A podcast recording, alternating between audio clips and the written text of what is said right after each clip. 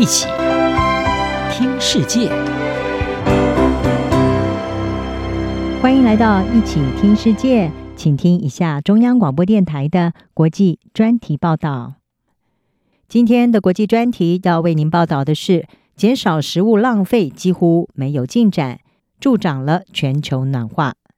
根据联合国的数据，每一年全世界扔掉了大约有 9.31 亿吨的食物，其中大部分最终是进入垃圾掩埋场，而在那里分解，产生了世界上大约1/10的气候暖化气体。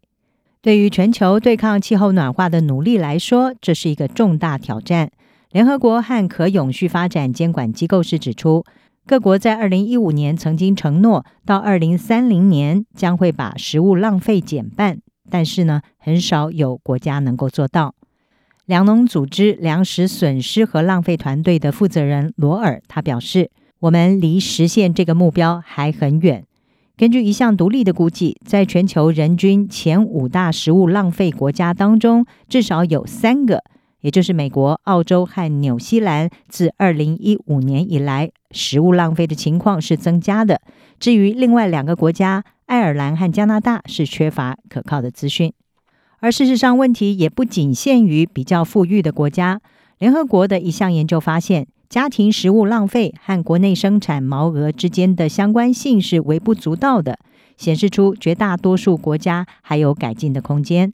专家是表示，改善食物浪费进展不佳的原因，包括了缺乏公共投资和明确的政策来应对运送过程当中还有仓库当中的食品变质、浪费的消费者习惯，还有对有效期限以及保存期限的困惑等等。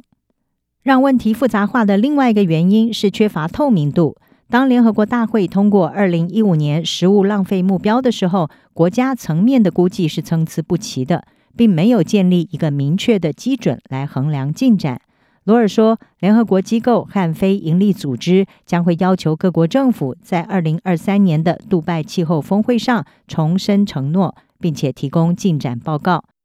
根据瑞士和印度2020年的一项研究，美国人平均每一天浪费超过700卡路里的食物，大约是占每一天推荐摄取量的1/3。这也使得美国的进展成为其他国家的重要基准。但是美国还没有成为榜样。根据和美国政府密切合作的减少浪费非营利组织 Refed 他们的数据，美国的食物浪费量在2010年到2016年之间增加了 12%， 在这之后趋于平稳。美国农业部食物损失和浪费联络官布兹比，他表示，我们距离实现这个目标还有很长的路要走。部分的问题是在于缺乏联邦领导。 Refed 的执行长甘德斯他说，美国农业部、环境保护局还有食品及药物管理局在2018年同意共同解决食物浪费问题，但是之后他们几乎没有投入多少资源。而农业部和 FDA， 也就是食品药物管理局，只有1名全职的工作人员专门负责食物浪费。环保署则是拒绝给出数字，表示这项工作分布在几个办公室。甘德斯说，问题的真正焦点在于这些机构能够提供多少资金，让这些工作人员来执行任务。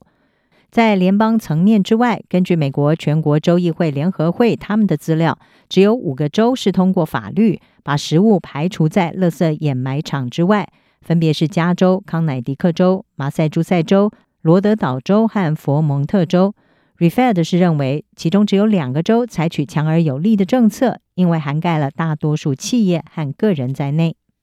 而事实上，其他的全球前5大浪费国进展也非常缓慢。根据研究公司 Qatar 他们的一份报告，在纽西兰被扔进垃圾箱的家庭食品比例，从2021年的 8.6 个百分点上升到2022年的 13.4 个百分点。纽西兰环境部的发言人是表示，他们正在敲定食物浪费估计基准，以便能够制定目标。加拿大、澳洲还有爱尔兰也表示，他们的国家致力于实现目标，但是呢，并没有说明到目前为止取得了哪些进展。而相比之下，至少有1个经济大国表现良好。根据追踪国家进展的英国慈善组织废弃物暨资源行动计划，他们的统计显示，英国在2007年到2018年期间，食物浪费减少了 27%。 英国采取的行动包括取消包装上面的最佳使用日期，将没有使用的食物重新分配给慈善机构，还有进行有关膳食计划的公众教育。而在拥有美国最雄心勃勃的气候政策的加州，2016年是通过一项法律，要求到2025年以前会把有机废物的掩埋量减少 75%。 官员也正在试图要确保食物垃圾进入堆肥而不是垃圾掩埋场，以减少温室气体的排放。但是这是一场奋战。联合国已经表示，全球每一年有1/3的粮食被白白浪费了，这个数字包含供应链所产生的粮食损失，还有消费端的粮食浪费。除了饥饿问题之外，被浪费掉的粮食对环境也造成许多影响。食物被丢弃，除了意味着在生产过程当中所用到的土地、能量还有水资源一同被浪费之外，放在掩埋场的厨余也会产生二氧化碳和甲烷等温室气体。联合国指出，如果粮食损失和粮食浪费合起来是一个国家的话，它将会是世界上的第3大碳排国，仅次于美国和中国。生产和废弃食物产生的温室气体是加剧地球暖化的元凶之一，因此珍惜食物就是间接的帮助减缓地球暖化。以上专题由杨明娟编辑，还请播报，谢谢您的收听。